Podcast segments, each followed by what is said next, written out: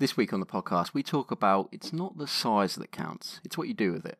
Short sessions, how to run them. Welcome to We Speak Common.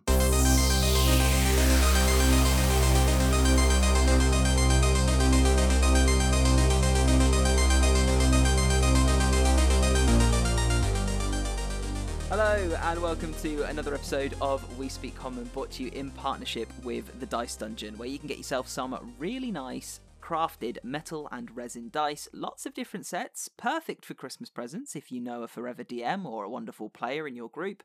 And at the moment, as we're talking, they have their Black Friday sale on, so there is percentages off.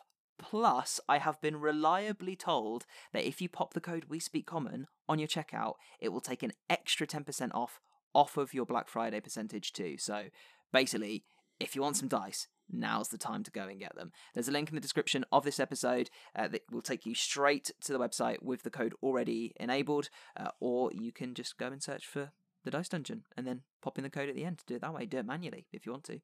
We'll talk more about it later, but uh, right now, Joe, how you doing, mate? Benjamin, that's like a discount synergy, that is, right there. It really is. I, I didn't think they were going to let us do that. I was like, that's way too much money off, surely. Well, there you go, Ben. You know, when, when you're as valued as highly as we are, mate, you know, Mm. you can get things done with, with our immense influence in the D&D That must space. be what it is. Yeah, I think yeah. so. Makes sense to me. So how you doing, mate? You okay? You good? I'm very well, very well. Um, funny enough, Ben, I must Mm. say, I, uh, you know, I, I, I, ha- I hate to say this actually, as a matter of fact, because it, it almost pains me to say it, but uh, I, I, I've been thinking about the D and D game we played. What was it? A couple days ago. Uh, Uh, a dragon heist. yeah, quite extensively, and I've got to say, it was one of the better sessions. It was. Uh, One of the better. Like, there's not been good ones. I mean, it was no, but that's the thing. There have been good ones, and it's. I mean, I, I don't know if I could say it's the best session, but it's it's up there. It's oh, hang there. on, hang on. Now I want to know what the best session was. hang on, I'm just gonna fiddle with my microphone for a second. Hang on. I can't. There we go. I can't really What's- recall exactly. I mean, we've had some good ones, haven't we? Um, What are your highlights? Go on, indulge me. Well, you know, selfishly, anything with the Xanathar is a big is big fun for me because that's like my Mhm. sort of solo quest, if you will. Although I try to bring the party into it as much as I can. Um, I enjoyed sort of the little intervention sessions when when I mean the party's getting Yeah. on quite well now, but I like it when they all hate each other. To be honest, that's, that's we did get a bit of that in in the session a couple of days ago. that's uh, that's what I thrive on. Well, that's why I really liked the last session, and I was thinking about this. What like why did it feel quite different to our normal session? And I think I figured it out, Ben. hmm And I was like, this feels more like when I run my sessions in terms of pacing. And I'm like, why is that? I'm like, well, my sessions are normally like three hours long, Yep. and this session was like three and a half hours long instead Yeah. of the normal like five or six hours we play normally, right?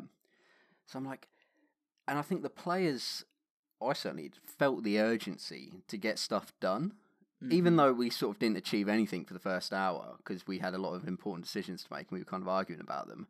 After that, we we rapidly enacted everything we were trying to do.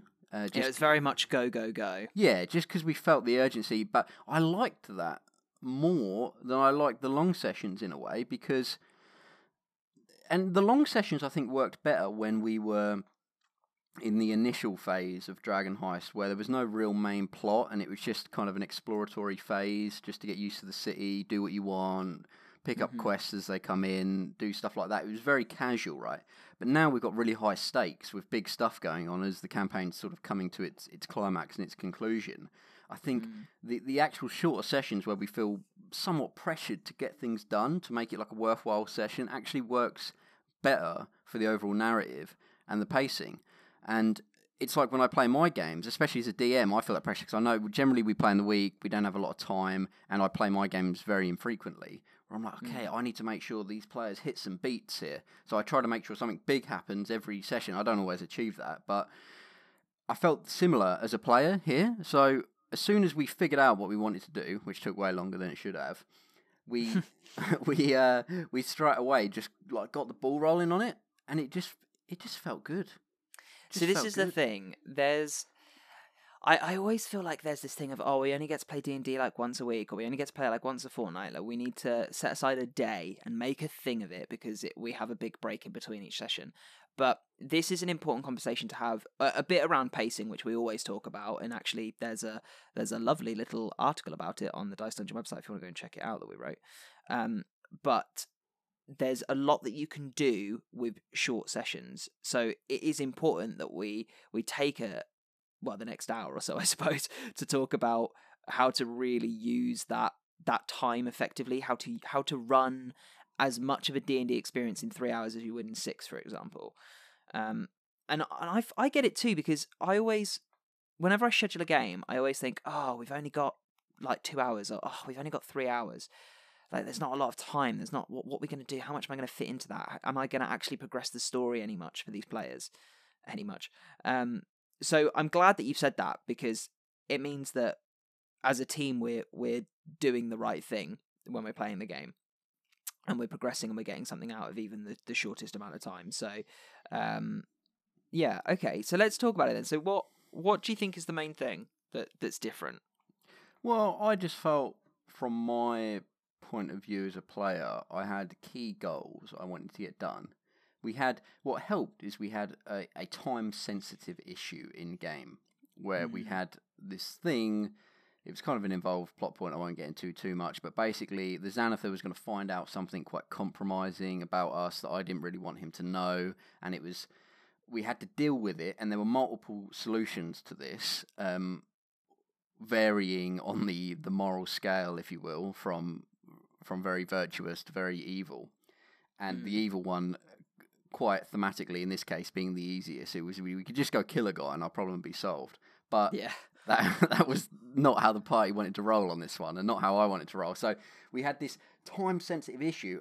And first of all, we spent like an hour trying to figure out what to do. I'm like, oh my god, this is going terribly. But I mean, I was enjoying it because of the the role play back and forth. And Carrie, my character, was kind of of the opinion, well, fine, we'll do it your way. But if it all goes tits up, not my problem. I didn't say this, you know, because he's, kind yeah. he's a bit of a dickhead like that. He is a bit of a dickhead, isn't he? Um, luckily though, uh, it did end up all going Cowrie's way in the end anyway, because uh, the the the one who was pushing back, Kiro, was then told by the Black Staff itself, the actual staff, to just do it Cowrie's way. So all mm. worked out in the end. Uh, and once again, I was correct. I got to gloat in that. My character got to revel in the fact that he was correct, which is one of his favourite things to do. Mm-hmm. So that was very nice. And then when we actually got down to business, everything was just quick fire, bang, and it was cool because uh, we we utilized a lot of our uh, influence as well in this session. Mm-hmm. Well, pretty much all of our influence. So Kiro had to go get a uh, modified memory. This was how we solved our issue, by the way, from the the black staff, which he could do because he had a bunch of renown and had been helping out the black staff. That was handy. Then uh, I had to sort of use my influence with the Xanathar to frame the narrative in a way that would benefit us. The net profit of that being is the big bad guy, Manshoon, who we need to go and kill now. I've got a couple more NPCs who are going to come along with us and help. Hopefully, they have good stat blocks. I'm not sure. I didn't get the NPC I wanted. Ben weren't letting me have the big fighter, but I got a couple of other guys, so I'll no, accept not, it you're not having Sundeath and his wife and familiar. I'm that afraid. would, that would have been nice, but I'll yeah. accept the other ones. Hopefully, Nuskar's actually decent and not just uh, a pretty face. Oh, my sweet summer child. And then I've got, then I've got, you know, uh, Sundeath's apprentice. So hopefully he's like a lesser Sundeath. I'm hoping. I'm hoping he's not just like the veteran stat block. That would. it's not going to last very long if that's the case. So this is quite fun because so for for context, in a very brief way, you guys found out that Manshoon has been living in the city in Kolat Towers for years, pulling strings, and is playing this grand game to get this five hundred thousand dragons, and every single um quest giver, as it were, has basically said, that's bad, he's a bad guy, we need to deal with him, but why? Why is he doing it? Why is he here? And it's quite it was quite fun watching you all go like you were all sort of like, well, why do we why do they want to know? Let's just kill him. If he's such a bad guy, let's just kill him. So let's go and ask a different quest giver. And they're like, yes, we should absolutely kill him. But first, why is he here? because everyone wants to know because knowledge is power and if this guy who is literally um you know archmage doesn't really do do him justice in any way as a title um he's been alive for for centuries if this guy has been living in secret under the noses of the open lord and and the xanathar and everybody for years they want to know why what is he planning? Why does he want the money? Because he will have to have a good reason, and they'll probably want to do the same thing. So everyone said, yeah, absolutely, we should kill him, but go and find out why. The one exception to that is the spirit of Khelben Arunsun, the original Black Staff. Sorry, I'm just whacking the microphone. Um, inside the actual Black Staff, he said, I fought him before, go and kill him. I don't want to deal with it. So you're. And what's quite nice, and I'm I'm not sure how much I want to say because you haven't encountered Manshoon yet. Um, but what's quite nice is that you guys seem to, from my my chair, have the fear of God in you around this wizard. You you you are looking for help. You think it's going to be tough, which is good because I want you to feel that way because he is a big bad. Um, but at the same time, I'm now sat here worried. Like, okay, I've egged him up. I've made sure they know he's bad. What happens if they walk in there and they just one shot him? Well- because it could happen with all the help you're getting. Well, this is the thing though, but I was thinking about this as well because the end of the campaign is going to culminate in an attempt to kill the Xanathar, right? Yes. We've kind of worked out we're actually going to complete the main campaign first, and then there's like an epilogue go and kill the Xanathar. hmm And I was thinking And, about and instate you as the new Xanathar. And I was thinking about this, and all the the entire campaign is revolved around planning and killing the Xanathar.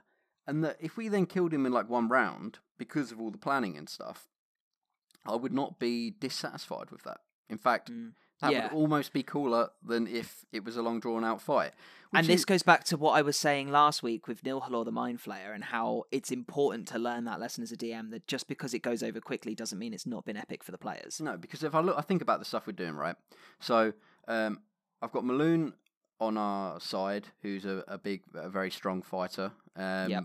Yeah, He's got- he's he's in your pocket ready to help you kill the Zan. he's got a very big, bad, dangerous magical weapon, and I'm going to presume he's got a, a, a big bag of hit points and he can do a lot of damage.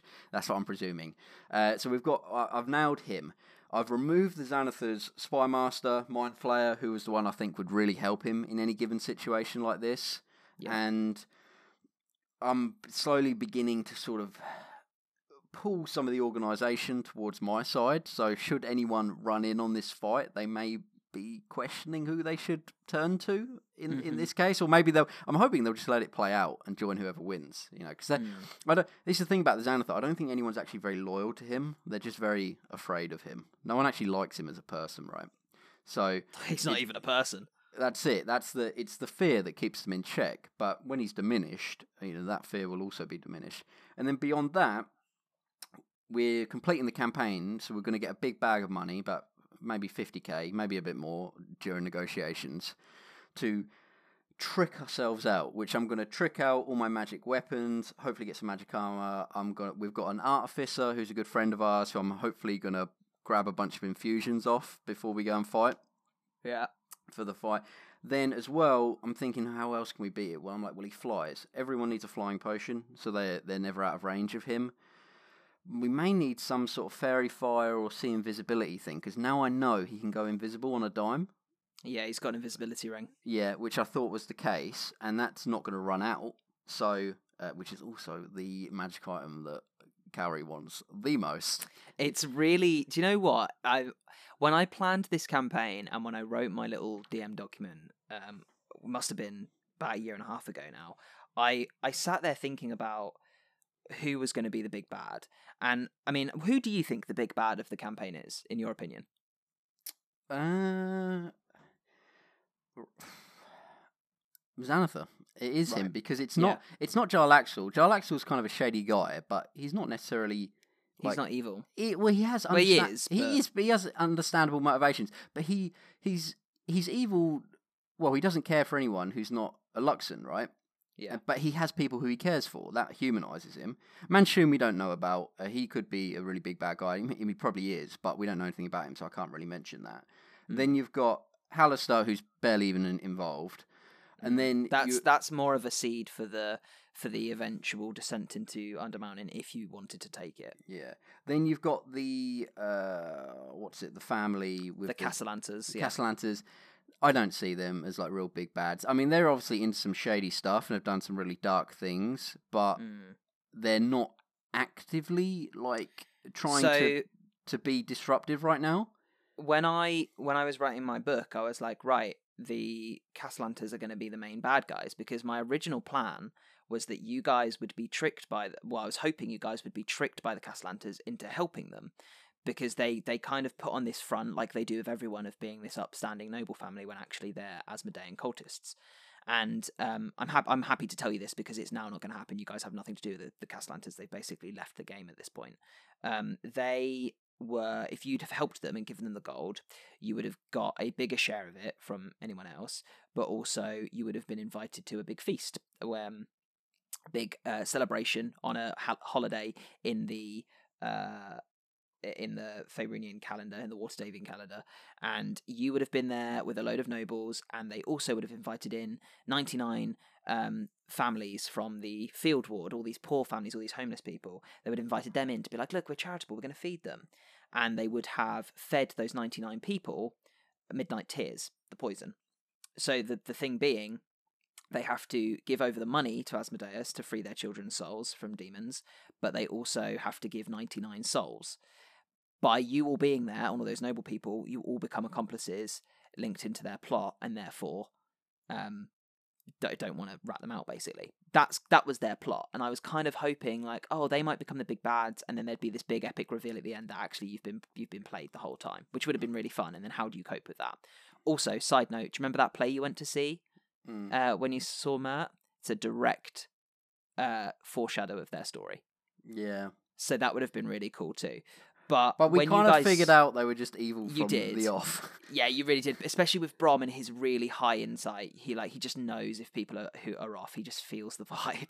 Um, so when that went awry, I was like, oh, okay, so this is going a different way, and it was really fun to see. And I'm actually pl- really pleased it's gone this way because it's it's meant that Jarlaxle became a bit of a anti-hero. He's kind of like a Um, likable character, really. You Yeah, know what I mean? exactly. He's quite the likeable. Xanathars become that kind of big bad that you all want to get rid of, and it's given you a nice sort of end cap before you leave. And um, Manshoon is like this unforeseen, shadowy figure, and it's like, why is he here? What does he want? And that's kind of the mystery side. So I'm actually really pleased with how it's gone. Well, here's the thing. Like, I, I would say, like, I say, if we we've got two big battles coming up, right? Beyond Mm. just the the final completion of going into the the dragon heist dungeon Mm. and finishing that. I don't know how much like combat oriented that's going to be and whatnot. I know there's a big That's gold gonna dragon in depend there, on you. but we ain't gonna go and fight that. So there's we I got mean, two you can try if you want to. you try, but we got Manshoon and we've got Xanathar, right? I'm Yeah. going to presume uh, pr- at least one of those will end up being a more traditional big D and D battle. I would assume that's probably going to be the Manshoon one. Mm. Like, is more because we haven't really prepared for it. We've just got more characters on our side. And you've got to get through the tower as well. Well, that's it. So that's going to be a traditional dungeon. But then, like, it doesn't matter to me at all if the Xanathar one is not like that. And I suspect it may not be like a massively drawn out thing because if the plan works, he should be drained by the time we come and, and fight him, right? Hmm. Because the plan is to get him to fight a beholder first. And So I've been I've been really thinking about this, and I've got a nice little I've got I've got in I've got into his head a little bit, and I've worked out where his paranoia will lead him, what route he'll take if when that dream machine goes down, and it's it's going to be a lot of fun, I think. I, I suspect it's going to be it's going to be carnage. You know what I mean? There's going to just Yeah. be uh, you know Skullport's going to be an absolute nightmare to live in. Uh, oh ju- god, yeah, because you've got the skulls as well. Yeah, yeah. So that's the thing. The skull, and that, here's the thing. Like, I'm presuming the skulls not necessarily going to be on our side, but they're definitely not going to be on the Xanathar side once they get their their wits back together, right? So for those who don't know, there is these these magical skulls that are kind of like protectors of Skullport, and uh, They're flame skulls. yeah, and they've been basically they're kind of inert at the minute. They've gone a bit mad, but when we enact the plan to kill the Xanathar, they should come back online.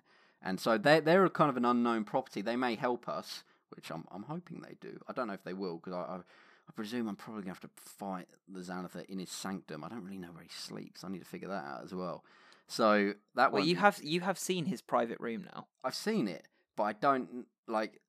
I don't want to fight him in there, but I presume I'm probably going to have to. That's just because now he well, he's definitely not leaving the base now. Now Manshoon's out and about.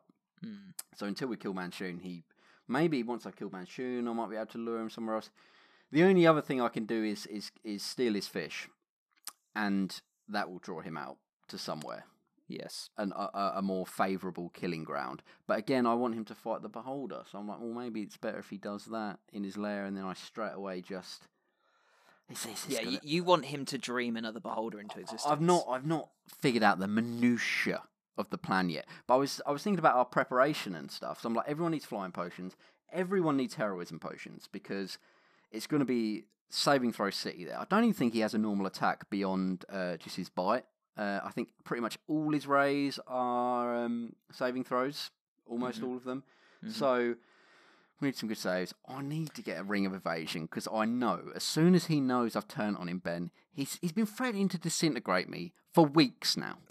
so I know that's going to be his number he- one go-to thing immediately upon he seeing me. pulled you out in he called you out in front of the round table because he he was like he he showed his fear to you and he tried to impart that on you when you mentioned Manshoon um but you weren't you managed to withstand that um which is a good which is is for him is like oh shit this guy can withstand my power which is which is one part to add to the paranoia as well.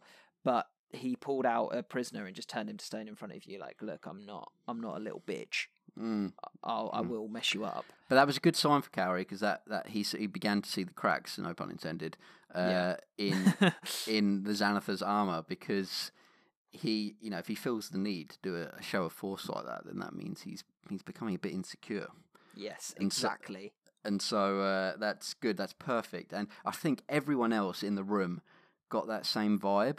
Like, Mm. i and even when Cowrie was saying, like, you know, see, look, the Xanathar's not. I, I was like being the hype man for the Xanathar there, being like, look, he's not afraid. We can't be afraid of the Manshoon. But really, what I'm saying to everyone else is like, things are not looking good. Yeah, this you're is like giving that thieves can't away. yeah, well, kind of like by by saying like b- by the fact that I even have to big up the Xanathar shows that there's a problem.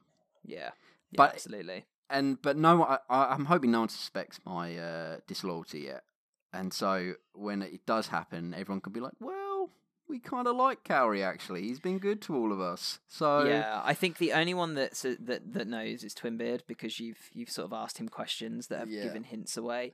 But he himself is a Harper spy, so you've kind of well, that's the thing. He can't. I mean, it's mutually assured destruction if he tells Yeah. anyone. So uh, Exactly. plus, I'm I'm going to help him. You know, I'll help him escape and everything when it goes down. My plan is to get Twinbeard to help me shut off the machine and whatnot. And then when the chaos erupts, which I assume it will do quite quickly after that machine goes off, uh, he and the uh, the Drow can escape with their little smuggling plan that they were gonna enact. You know, so I'm happy for him to escape. He's a he's a good bloke. Plus, he got everyone nice new mattresses in the Xanathar Guild, which I, I can appreciate. You know what I mean? Yeah, looking looking after the little man. looking after the troops. I mean, I don't know where I'm going with this, but the point is, I just felt like, ironically, the shorter session, which I, so- I often feel is kind of a, a negative, especially when I'm DMing, because it just feels like a lot more pressure on me to to make each session fun. You know? Yeah, I get that. I get But that. in this situation, it just worked out well because we got a lot done. We had that big, those big moments with the Xanathar. We had uh, Kiro's big moment with the the black staff, the black staff itself, the item, Mm. and the souls within. And see, that was a bit of an interesting intrigue as well. Uh, the fact that the black staffs are fighting with each other is Yeah, Khelben Arunsun is a bit of a cranky old man. He's like, do it my way or, or, or sod off. Um, so, for those of you that don't know, the Black Staff, the item, holds the soul. When the Black Staff, the person passes, their soul transfers into the staff. So, the staff holds like five different Black Staff. I think there's only been like six or seven. But I sort of imbued it a bit and I said, well, there's, there's hundreds of voices you can hear. It's kind of this otherworldly dimension in there. Um, but the most prominent of all the voices is the original Black Staff, Khelben Arunsun, whose name I'm probably saying wrong. Um, and Vajra, she um, she was the apprentice of Khelben's apprentice, basically. So her, but she was also with him romantically. So she was with this guy who was training to be the next Black Staff. There was this big explosion, and in it, it killed the Black Staff and her partner, So Mm. instantly the title went to her when she wasn't really ready. So she's kind of seen as this like young upstart Blackstaff who doesn't really follow the rules and does things her own way. Um, and she's been having a back and forth argument with Khelben. Also, side note, that's why she has a rough relationship with the Open Lord Laeral Silverhand because Laeral and Khelben were married and they have kids. So the only way Laeral can still connect with her long dead husband is through the Black Blackstaff, and they don't see eye to eye. Mm. So it's a tricky sort of weird little triangle going on there. Um, And it's interesting as well because I thought as well, like Kiro, so blatantly. James keeps saying, "No, no, I'm just a good character. I'm good along character." He's not. I'm like, you just want to be the black staff. You just want the magic item. I can, Yeah. I, I can see it. It's obvious me. yeah, And uh, I just thought, well, that's never going to happen. I mean, he's he's not going to let two of his PCs in the game become prominent figures in the city. But then now it actually seems possible. mm-hmm. Because I'm anything's like- possible. I'm like, if Kiro just plays it right, and here's the thing, I think he is a bit too good aligned too. Carrie's really going to have to corrupt him, I think, to to Oh, yeah. backstab backstab the black staff like this. But I think I can convince him. I know he's. Here's the thing. I know his lust for power will overcome his good sensibilities, which Mm. is uh, which is perfect for me. So, and then how to think about that, Ben? How that works? I become the boss of the thieves guild, right? Mm. And then like my best pal is the black staff. So Perfect. the Black Staff, the item, can choose a new wielder if the other Black Staff hasn't passed away, for example. Um, I don't know how that would look politically. That's such an interesting scenario. Um, so we, you know, if that did happen to Kiro, he'd have to deal with all of that fallout from that yeah, change. but Ben, he'd have the support of the underground criminal network. Exactly. You know And what I mean? what's I really can make fun, things happen. Joe? I can make Joe- things happen. what's really fun is that you're going to move away from the game when you go off for your new role, but you're always welcome back to the table. And having you come back as Cowrie in that position, I can basically make you be a party patron, which Yeah. is so cool. It's just thing. And here's my plan. As soon as Cowrie gets into power, he's going to try and take over control of all of all the courts, all the Mm. uh, the unions, the guilds, everything. He's going to get Mm. it's little sticky bar. The the plan eventually, Ben, is to make a peace deal with the good sense, the Zhentarim, who are kind of our the Black Network. are opposing thieves guild in a way, right? They're not really a thieves guild, but they're They're more like mercenaries slash acquirers. yeah, Ben. But I'm going to take them over from the inside. Okay, they're going to become mine. Okay. and then I can just rule the city and then beyond. You know what I mean? World domination. It's uh, yeah, it's yeah, I get it. one one little step at a time. So there is a big beholder in my way right now, which is a problem. That's And what's uh, fun is that this whole um, this whole storyline comes from you dying and waking up with a madness, and you had that one, that one thing was like, okay, you have a goal, and your goal is to kill the Xanathar, and That's- and now it's turned into this. well, that's the thing because the players like. You know, they're always like, "Oh, why's Carrie like putting us in so much danger, doing all this stuff, blah blah blah," and I, like, my justification is he's mad. He Mm. He like has to do this. He feels it's beyond all importance. Anything else, like if I hadn't had that, he would have joined the Xanathar Guild anyway, but more Mhm. just for the access and the influence and whatnot. Mm-hmm. And he probably wouldn't have been too. He might have wanted to take out the Xanathar at some point, but it wouldn't have happened this campaign. And he would have just used them as like a tool, right, to complete Yeah. to complete yeah. the campaign in a way. But yeah, now it's become so much more. I mean, he had no, I had no interest in one. You know what's funny? When I comprised this character, like for the starter set, I'm like, Mm. well, I'm really used to sort of playing paladins and the face of the party, like leadership type characters, and and I, I, felt like I, I take the spotlight a lot of the time in in the party, and I, as a player, I just didn't want to do that anymore. I was Mhm. like, okay, so let me play a rogue. Like l- by literal tradition, they are in the dark, in the back, just Yeah. stabbing people. That's a, they're not in the front, the spotlight at all. But as things have gone on, I don't know if it's just my selfish way of playing, I guess, or just just, just naturally how the characters progress. But he progressively gets put forward and forward and forward. And sometimes I feel like it's because the players are just our players are, are very they ha- oftentimes they have sort of uh, decision paralysis. They just Mhm. can't move forward. So Mhm. I'm just like, well, let's just do this then. Let's just commit, commit to Mm. the goal. And because of that, somehow it's ended up with Carrie now trying to take over the Thieves Guild. Mm. I, I don't know how we've gone from one to the other, but Who there you go. I also kind of like the idea that Cowrie will complete his goal, kill the Xanathar, and be seated as the new Xanathar, but then his madness will be gone and he'll be sat there like, Why am I here? Why have I done this? I don't want this. like, I'm that's just a- here. Well, that's the thing. He his sort of his end goal in life is just to is to live like quite quite carefree. You know, his his plan was to become really really rich through theft and whatnot. In, indulge his indulgences, which is kind of art and and thrill seeking and whatnot, and uh, like bring his brother up to live with him, and they can have this this kind of sick life. You know what I mean? But a few key things have changed that and obviously where he is now, potentially taking over the Xanathar Guild, is the complete opposite of that because he'll have the most immense amount of responsibility in the world, which is the opposite of a of a carefree life. But because he's had Squidly, which is a basically his like adopted son at this point, a, yeah. this little young like fourteen year old tiefling boy, who he's Who been- are using the sidekick rules as well. yeah, we've been who are, he's been training in the art of thievery and uh, whatnot. He's not very good at it, but what are you gonna do? And and He's not and committed. no, and training him up and whatnot. Cowrie's kind of seen like what a horrible influence he is to people Yeah, around yeah. him, and he's like, actually, I don't think that's a good idea for my brother to just come and live with me. I will, I will ruin him. I will Yeah. literally ruin his life. So I think now, if he does become the leader of the Thieves Guild and that, he'll just probably just send him a bunch of money and, and tell him to uh, Live comfortably. well, to just to appreciate the things that he didn't appreciate. Cowrie Cowrie had some real beef with his parents growing up and whatnot. He felt very mm. stunted, but he's beginning to appreciate the the lessons learned. I mean, his dad's like four hundred years old. You know, what I mean, he's a wood elf. He has he has no reason to do anything quickly. Because Yeah.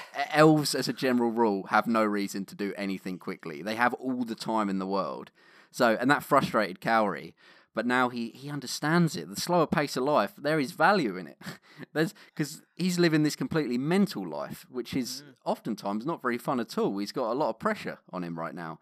So You know what that is, Joe? That's character development. that is development. He's beginning to yeah. He's beginning to you know sometimes you got to lose things before you can see them, and uh, that's I think yeah. Beautiful. That was Kinda beautiful, Joe. Cowrie's Cowrie's story in a nutshell there. And the more he loses, the more he sees. So in a way, maybe he's gaining. But there you go. hey, no- um, you, you know what else you could uh, you could send your brother apart from money? Oh my goodness, Ben! Is this going to be the segue of a lifetime? is this what we're about to? Well, I- was just thinking if you're going to send him something to to make his day and to make him feel a little bit happier and bring him joy when he's out with his friends playing Dungeons and Dragons, why not send him a bunch of dice? Ah, so it's like he's playing Dungeons and Dragons within Dungeons and Dragons. You know yeah, what I mean? except like a in inside my Dungeons and Dragons world, Dungeons and Dragons is called uh, what's it called? It's called it's called Caves and Kobolds. caves and kobolds. Ma- makes a lot of sense. It's a very toned down version of the game, actually. Yeah, it's really chilled actually. yeah, it's like they're they're only on like See, sixth edition, so See, but, see, when there's so many options out there for for you know Dungeons and Dragons or Caves and Kobolds gifts, as you put it, how would Mm. I perhaps select one that would be of a, appropriate? You know, Well, I mean, I always select my gift giving because I am so selfish based on how much money I can save when I buy those gifts. makes know? a lot of sense. It does, Frugal. doesn't it? Mm. Yeah, charity starts at home and all that. So I would go to the Dice Dungeon, who are a wonderful UK-based dice and other D&D prof- paraphernalia like tins and things and blogs. Uh, they're a wonderful website where you can get yourself 10% off with the code We Speak Common on any dice that they do, whether that be metal or resin. And right now, Joe, they've got their Black Friday deal on. Like right now, as this episode's recording, uh, but if you live in the future, it's probably finished. and you know, being spiritable in the the essence of, of charity to oneself, Ben. Mm. That's like a triple synergy because you get the you get the We Speak Common discount, you get the Black Friday discount, and Ben, you get a kickback off of it anyway. So it's for you, Yeah, it really works out. You know what I mean? It's amazing. Yeah, the more you buy, the better the podcast serves. So go crazy. Um, although I would say, if Cowrie's ordering dice from the Dice Dungeon, that shipping time across the multiverse might take might take a little bit of while. time. Yeah, yeah. yeah. I, I hear inter intersphere travel isn't isn't the best right now. Well, Ben, actually, with the release of Tasha's Cauldron of Everything, Ben, it's actually a little bit easier than it Oh my once god, was. it is. It actually is. Um, Do you want to do a little side note on that? Because I really want to talk about this, and then we, when we can actually finish off with our topic. Well, I, I do because uh, just a couple things. We did a little bonus episode on Tasha's, but we didn't get through everything. I just want to shout out some more stuff that I'm kind of excited about because, again, this is by far my favorite D and D book I've ever Mhm. experienced. There's just so much stuff in it I want to I want to play with. You know what I'm saying? Yeah. yeah. so I gotta say, both the rogue options in this are awesome.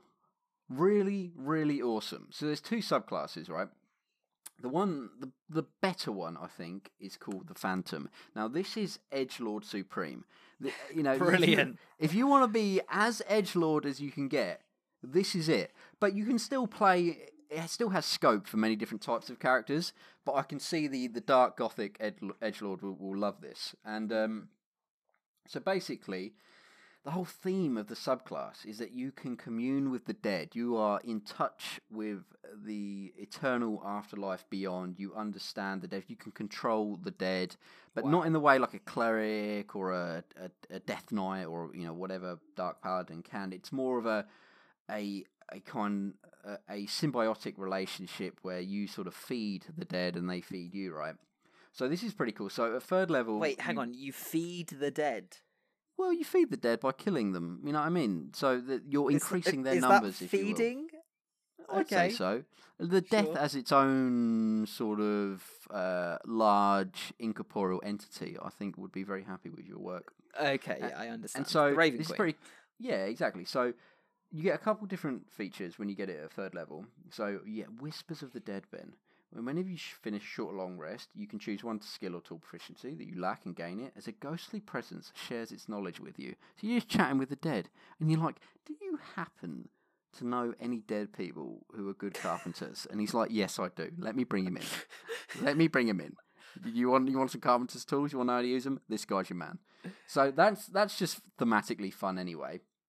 That's kind of the ribbon ability. But then the real one is when you uh, perform a sneak attack on someone, you can target a second creature within 30 feet of that creature and roll up to half the sneak attack die. So 50% more damage, right, basically, um, to that second creature as necrotic damage.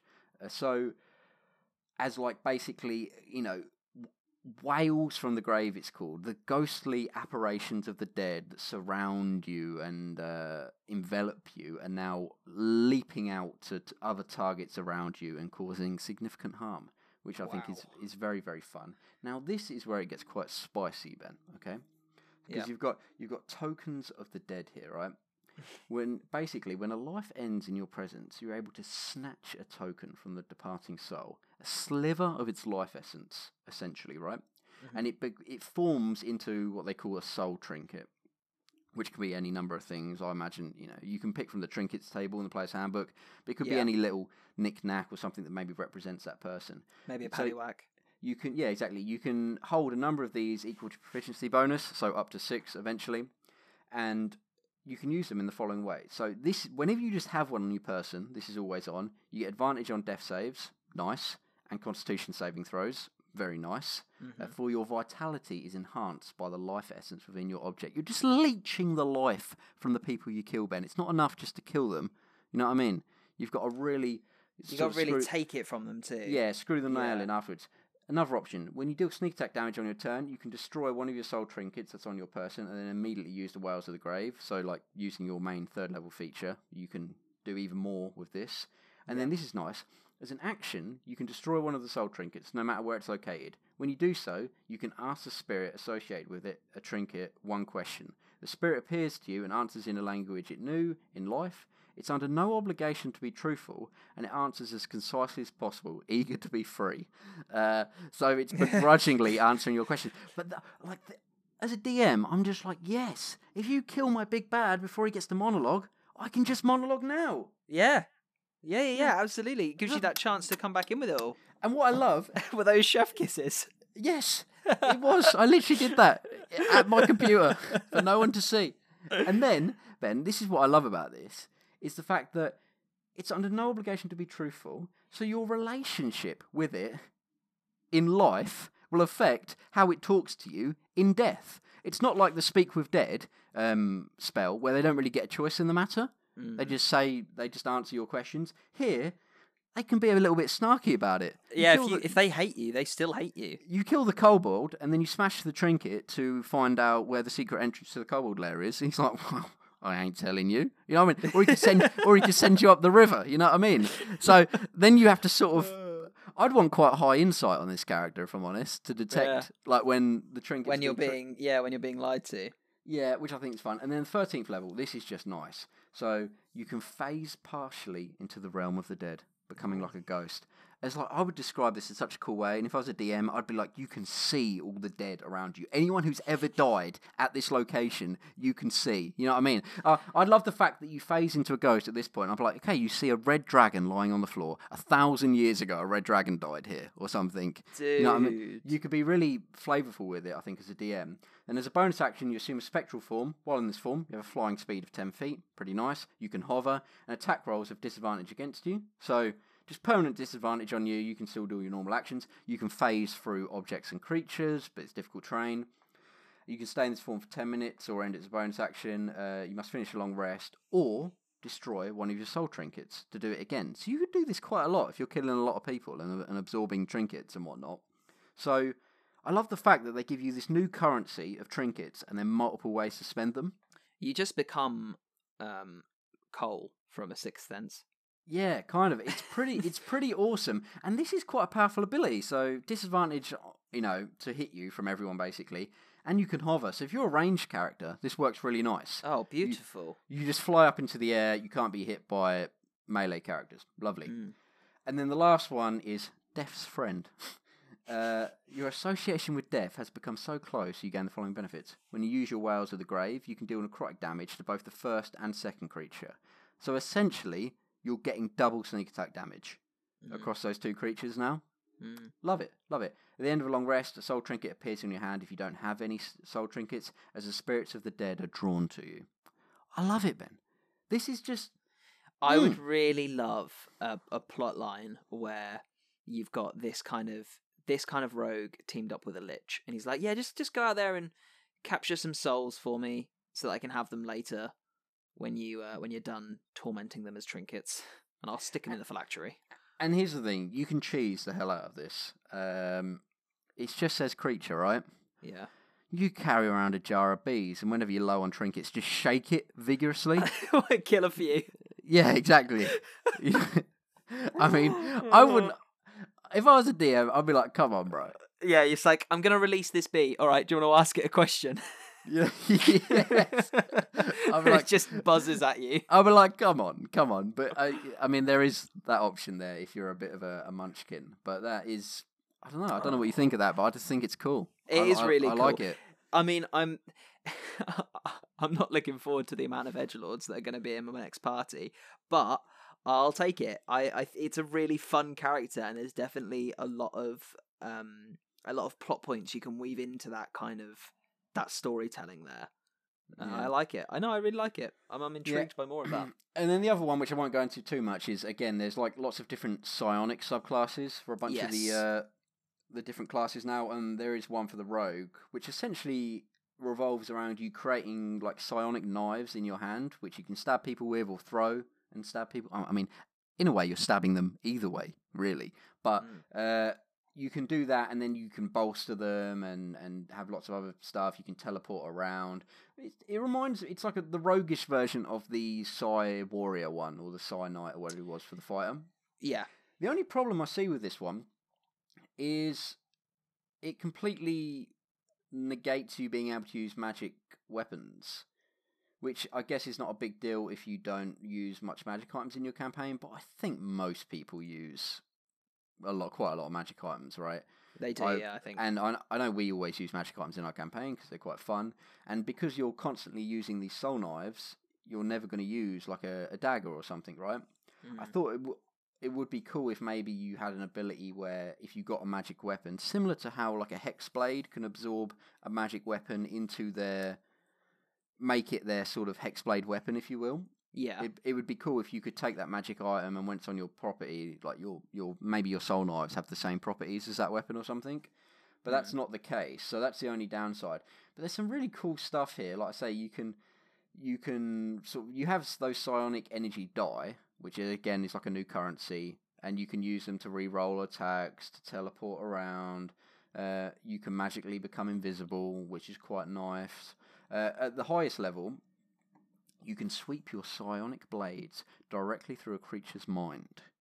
When when you use your psychic blade to deal sneak attack damage to the creature, you can force that target to make a Wis save. If he fails, he's stunned for one minute. Stunned target, you can repeat the saving throw at the end of each turn. So so what's nice about this? So I imagine you sneak up to someone like an assassination, right? hmm and you stab them, but they're not quite dead. But then you can just stun them there and then just stab them again. you know what I mean? So it's uh, it's quite nice, and they they only I mean, become, it's a relative term. yeah they only become unstunned at the end of each of their turns if they make the save, not on damage. That's, so yeah, so it does work that way. What's lovely is you could start an encounter like this. The rogue sneaks up. So, uh, bear in mind, this is a really high level, 17th level. Not many people are going to be playing at this level. But if you do get there, you can attack someone, stun them, and then the whole party can attack them. And there's nothing they can do about it, right? Mm. It's uh, you know, it's kind of like the monk stunning strike, but you don't have to be a monk. So that's nice. Yeah. Yeah. Uh, so yeah, I just thought I'd shout that out because I feel like a lot of the rogue subclasses I'm not really interested in. Like I say, I play a thief at the minute, and it's only good because the DMs have given me a lot of allowance to really utilize that fast hands ability a lot more so than I would say is probably was originally intended. hmm Yeah. Uh, that's the only reason it's actually been worthwhile. But the other subclasses for Rogue, uh, they've just not really been up my alley, to be honest. I've not enjoyed any of them. so, like, you've got things like, oh, everyone goes, oh, but Assassin, Assassin's so good. I'm like, yes, the level 3 ability is quite good. The level 17 ability is quite good. What about everything in the middle that's bad? Yeah, yeah. But are there any changes to the abilities in Tasha's that would make that more fun for you? Because that's one of the things that I like the most about Tasha's is that you can swap out what those those um level like abilities are as you go. Well, I would. I was thinking about this because if I was to say ever get to ninth level in Rogue, um, you the thief ability is you can, if you move at half speed, you get advantage on your stealth checks. I'm like, well, I've got a cloak of elvenkind, kind of already got Already that. have that, yeah. So I'd be like, could I swap that for something else? You know what I mean? yeah. Which So- I would I would be fine with as a DM. Yeah, which I think would be cool. And I mean, I could almost, I can imagine if I was like the top of the Xanathars Guild at that point, I could almost maybe use it for like swap it out for the Soul Trinket feature or something, right? Because that's that's kind of thematic, or anything else that works, maybe the scout and whatnot. So, yeah, I mean, it, I'm just pleased that I've found a couple of rogue ones that I really like. I mean, it's pretty much, I would play any of the classes now. Mm. Almost, uh, yeah, I would even play a ranger because I Oh, quite like look at you. because I quite like the Swarm Keeper. I've not Yeah. really read. There's another one called Fey Wanderer, who which I've not really read into, but the Swarm Keeper seems quite fun uh, and quite on balance. The Artificer definitely play an armorer. I mean, Yeah. we've been over that. It's Yeah. it's Iron Man. Barbarians always had good good ones. I mean, if we like if we go this big fun fun. If we go through quickly each class, what would be your favourite subclass? Do you think? so Oh, let's start off Artificer. okay, it's, it's got to be the armorer, isn't it? yes, artificer? but close second is the the artillerist. I quite like the the fun little cannon. Fair enough. Barbarian, what's your favourite subclass?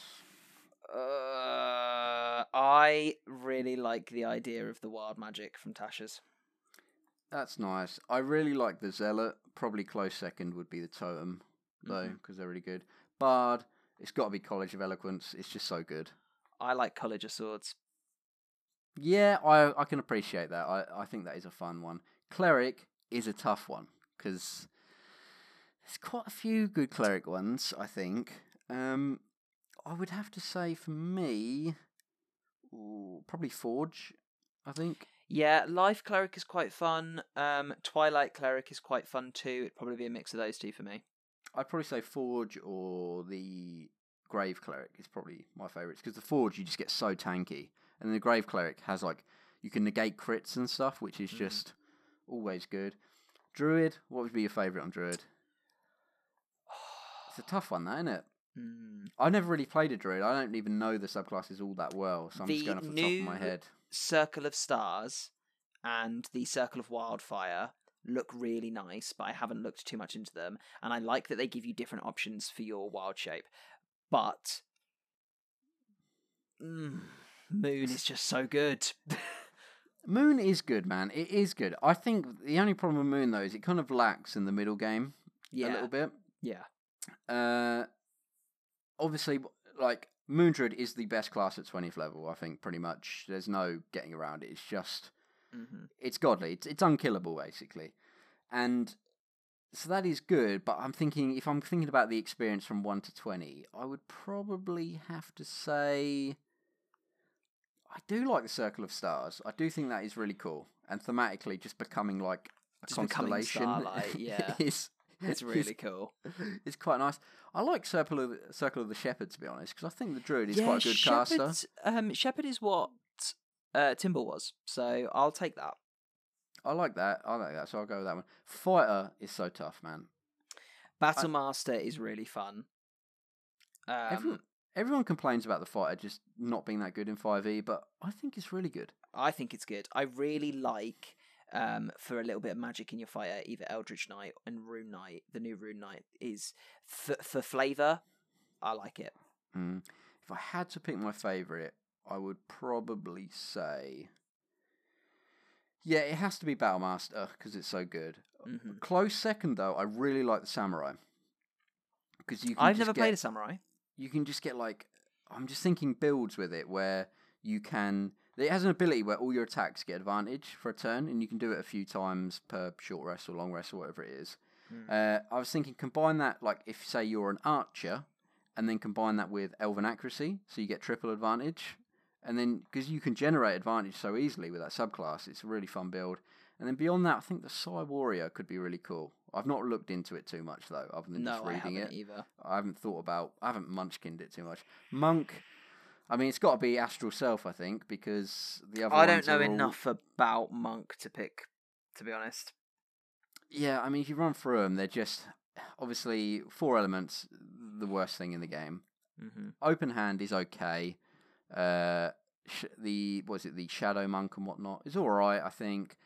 I've not really looked too much at the other ones, but then I think Astral Self is probably the best and thematically the coolest. It's very anime. I quite like it. I have the power of anime and God on my Yeah. side. yeah. Okay, Yeah. Paladin Ben. What's your favourite? I like Oathbreaker. really? I do. However, if I was gonna take like if I was gonna go off my, my paladin choices for my um my hexblade, it would be conquest. I think. Well, I just think Conquest is a better Oathbreaker, but because I feel like they f- they fill a similar niche of thematically. Yeah. But I would say, yeah, Conquest is probably the best mechanically. I really do like Vengeance though, because I love the Mhm. the tenets of Vengeance. You really walk that path of being like so close to the edge of falling, but you just you just stave it off. You're very Punisher esque, which I think is quite quite fun. I really like that. And then Ranger, I mean, I don't know. I guess Horizon Walker is nice. Horizon Walker is good. I probably would say that's maybe my favourite at the minute. Although I've never played a Ranger, so I can't really speak to it to be honest. Fair. But then and then Rogue, I would say probably the Phantom right now. It's Yeah? awesome. It's Okay. really good. It's really um, cool. I like Arcane Trickster just because I love that whole thing of using Yeah. mage hand to do stuff and um Swashbuckler's fun though. I've been playing alongside a swashbuckler and they they're having a lot of fun and I can see that. So Yeah, that those are cool. I think yeah, there are good choices for the Rogue. Just none that really speak to me other than the Phantom right now. And then Mhm. Sorcerer, I've not really played any Sorcerers, and I don't really know what the best one is to be honest. I would say probably either divine, draconic, or storm. Wild magic just lets me down. I love the idea of it, but it, it's just not. It's not great. Yeah, that makes sense. Another shout out as well. I forgot to think is the um, oh, what is it? The Tempest Cleric as well is really fun. Yes, It's not. It's not like that mechanically strong, but I think it's pretty fun. Yeah, Sorcerer for me, I really can't say. I I would maybe say, yeah, Divine Soul is probably the best, Mm. or the one I like the most. And then Warlock, Hexblade. got got to be Hexblade, isn't it? It's just so. Obviously. It's just so much better than the rest. Although I've got to say, I really do like the Fathomless that's come out here because just I love all that H.P. Lovecraft stuff and Yeah. the. Uh, Yeah, I, I knew you'd be in on that. Wi- Wizard Ben. So you're gonna hate me, but uh, War Wizard. I love War Wizard. I like being that tanky up front, n- gets to go first in combat wizard. Um, second for me. Do you know what? I don't even think I have a second. I don't know. I just I really like War Wizard.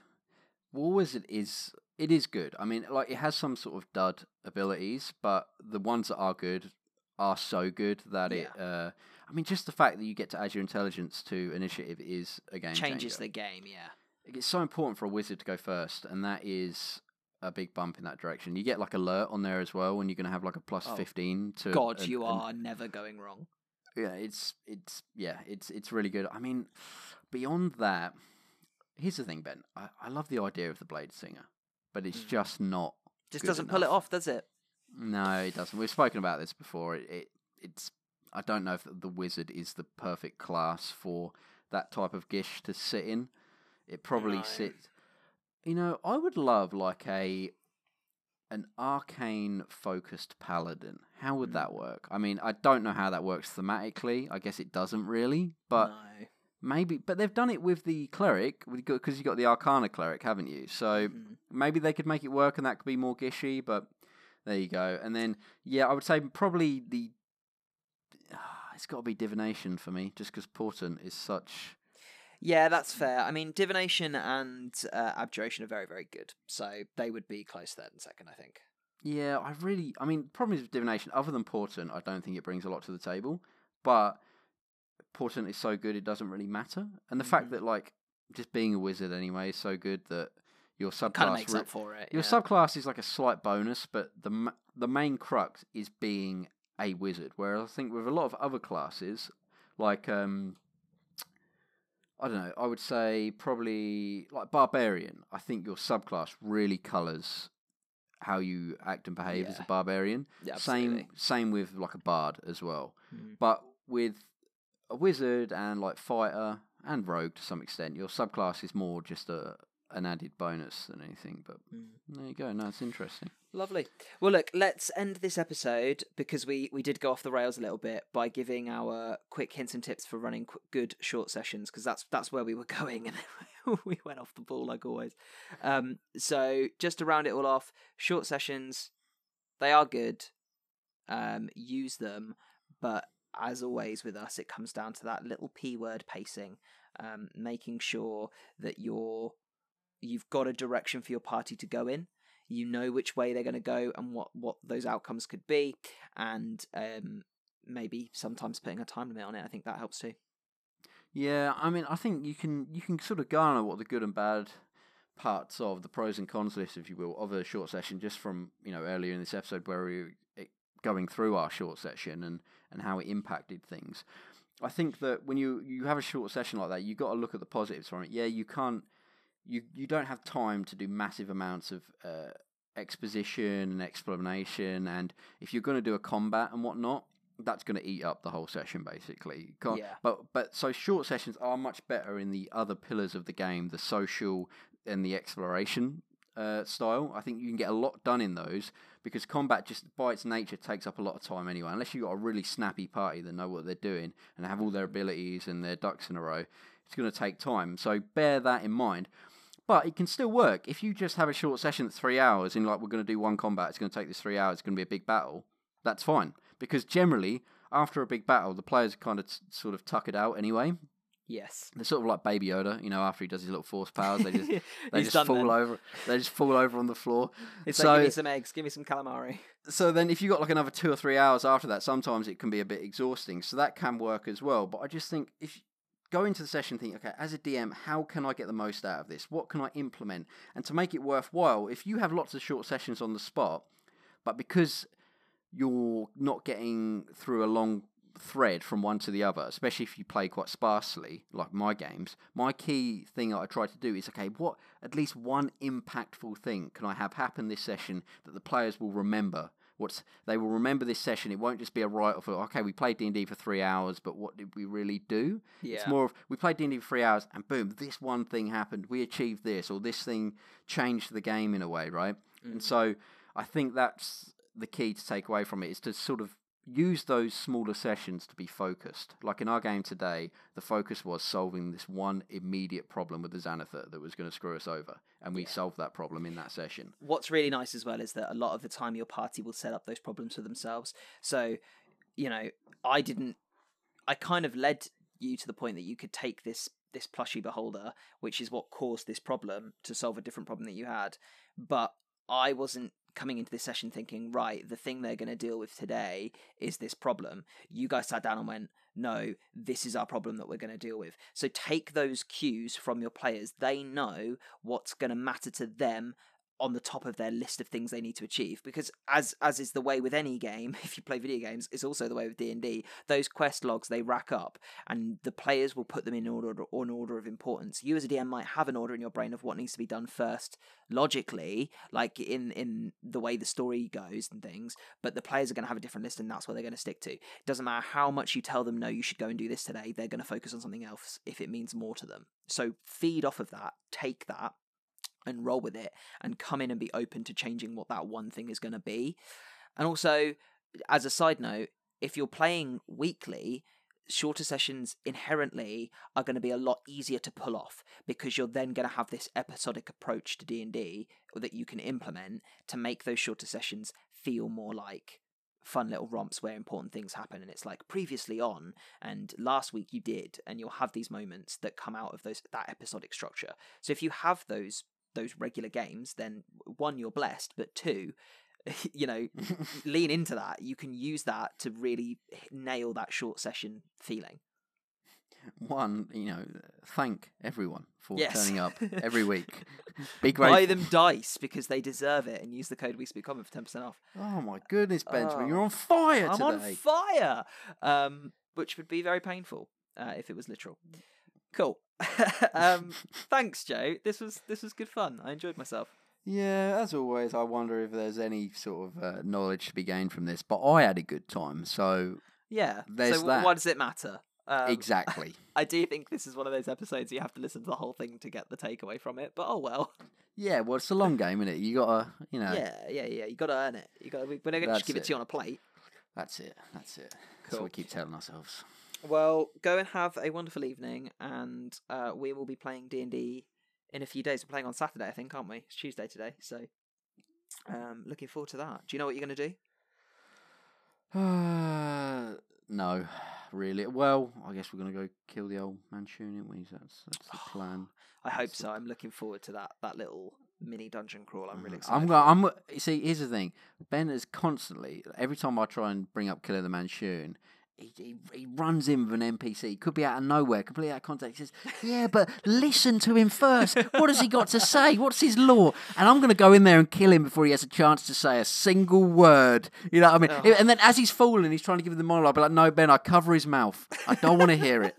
I don't want to hear it." I'll be really disappointed if that happens, um, because he has. It's just one of those things where I like to play in a world where it isn't black and white, and I want you to know what he wants. That's all. But anyway, you know, so be it. That'll be how the game goes. I'm not. I'm not precious. I'll I like to. Th- I like to think that even if he dies, there's like a uh, a, a programmed image spell, just like there's a there. there's a magic like- mouth. It's like you know, on the chance that I'm dead, have a listen to this. you know. Here's what I was doing. yeah. To be fair, even if you did just kill him, there are clues. Like if you kill him in his sanctum, there will be clues around what he was doing anyway, because it's where he lives and works. So Yeah, nah, I'm sorry. I, I mean, I do want to know what's happened. I just found it funny that you know, I was like, okay, Ben really wants me to know. yeah, to but know. it's it's not even just that though. I mean, it is a little bit that, but it's also that all of the characters that you are working for and working with, they want to know as well because this guy is this big important person. Like, what the what the hell has he been doing all these years in secret? I guess so- we'll never know. No, when we we never will. And once you've killed him and and the game is finished, we're gonna start up an episode of the podcast. I'm gonna bloody tell you. All right. Okay. Oh. see you later, mate. Bye bye.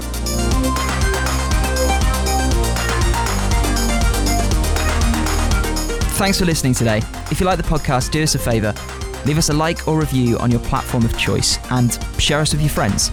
You can get in touch with us on Twitter at We Speak Common or through the email we speak common at hotmail.com. The music in the podcast is Street Dancing by Timecrawler82 and is licensed under an attribution license CC by NC. You can find it on the Free Music Archive.